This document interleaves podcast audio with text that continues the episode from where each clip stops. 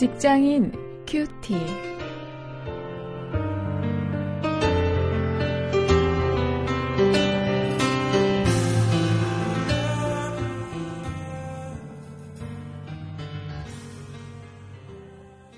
여러분 안녕하십니까? 6월 27일 여러분에게 인사드리는 원용일입니다. 오늘 사도행전 11장 22절부터 30절 말씀을 가지고 공동체를 주제로 해서 말씀을 묵상하시겠습니다.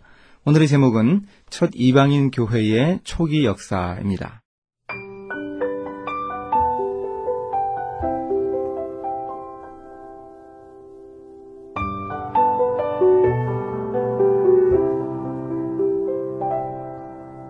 예루살렘 교회가 이 사람들의 소문을 듣고 바나바를 안디옥까지 보내니 저가 이르러 하나님의 은혜를 보고 기뻐하여 모든 사람들에게 굳은 마음으로 주께 붙어 있으라 권하니 바나바는 착한 사람이요 성령과 믿음이 충만한 자라 이에 큰 무리가 주께 더하더라. 바나바가 사울을 찾으러 다소에 가서 만나매 안디옥에 데리고 와서 둘이 교회에 1년간 모여 있어 큰 무리를 가르쳤고 제자들이 안디옥에서 비로소 그리스도인이라 일컬음을 받게 되었더라.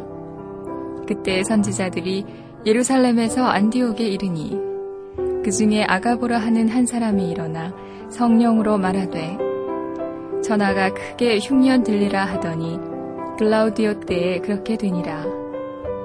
제자들이 각각 그 힘대로 유대에 사는 형제들에게 부조를 보내기로 작정하고 이를 실행하여 바나바와 사울의 손으로 장로들에게 보내니라.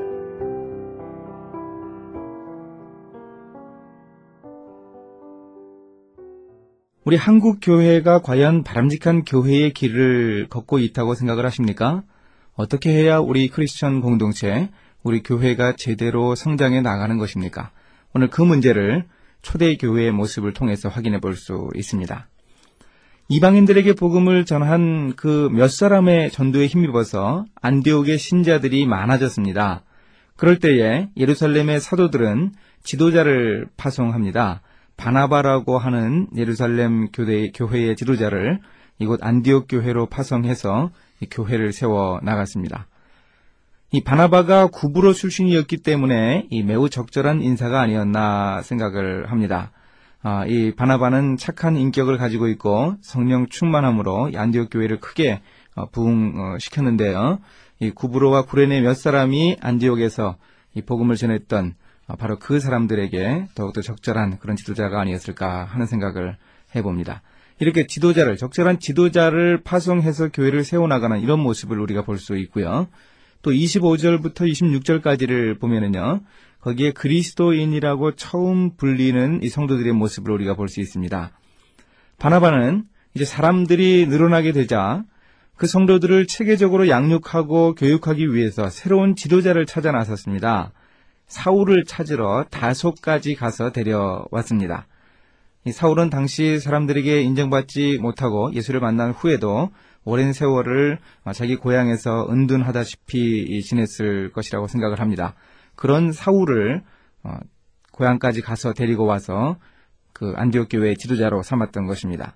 이렇게 안디옥 교회의 리더십이 공고해지고 이 성도들의 믿음이 자라갈 때 그들이 처음으로 이 그리스도인이라 이렇게 불리게 되었습니다. 본래 이 표현은 그리스도의 것이라 이런 뜻으로 그 안디옥 교회의 성도들이 독특한 생활 양식, 또 독특한 사고 방식을 가지고 있었던 것을 보여주죠. 그리스도를 따르는 사람들, 어떤 그들에게 보여지는 공통적인 그런 생활 모습을 사람들이 눈으로 확인한 것입니다.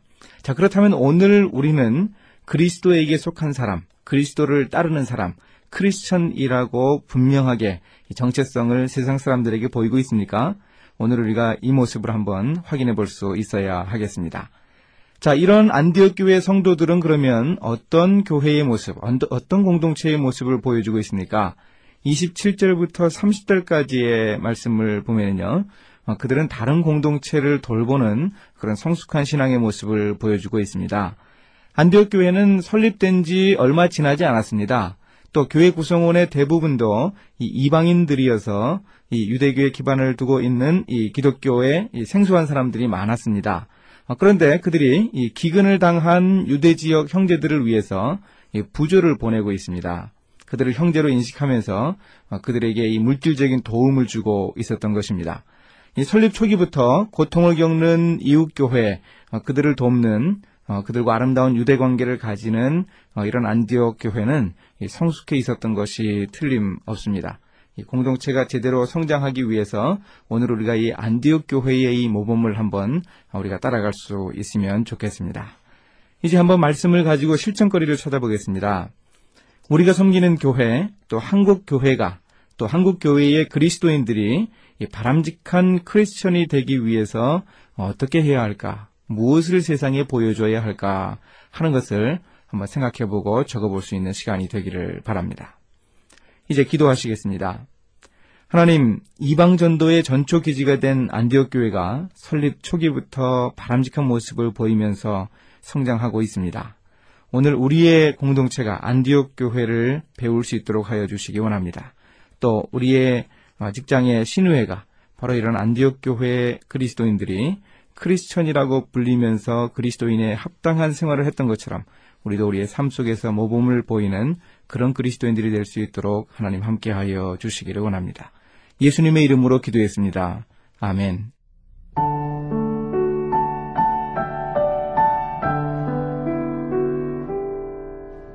종교개혁 당시에 개혁자들에게 붙여진 프로테스탄트라는 호칭은 반항자 또는 항거자라는 뜻으로 다분히 경멸적이었어요.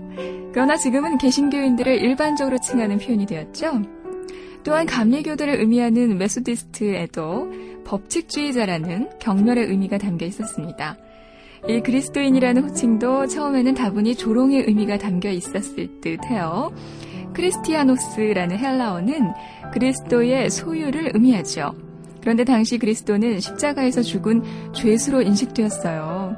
그런 사람의 소유 혹은 노예라는 뜻을 담고 있으니 별로 좋지 않은 의미였겠죠. 그러나 어떻게 불리든 그리스도인의 진정한 의미는 거룩하고 또 자랑스럽습니다.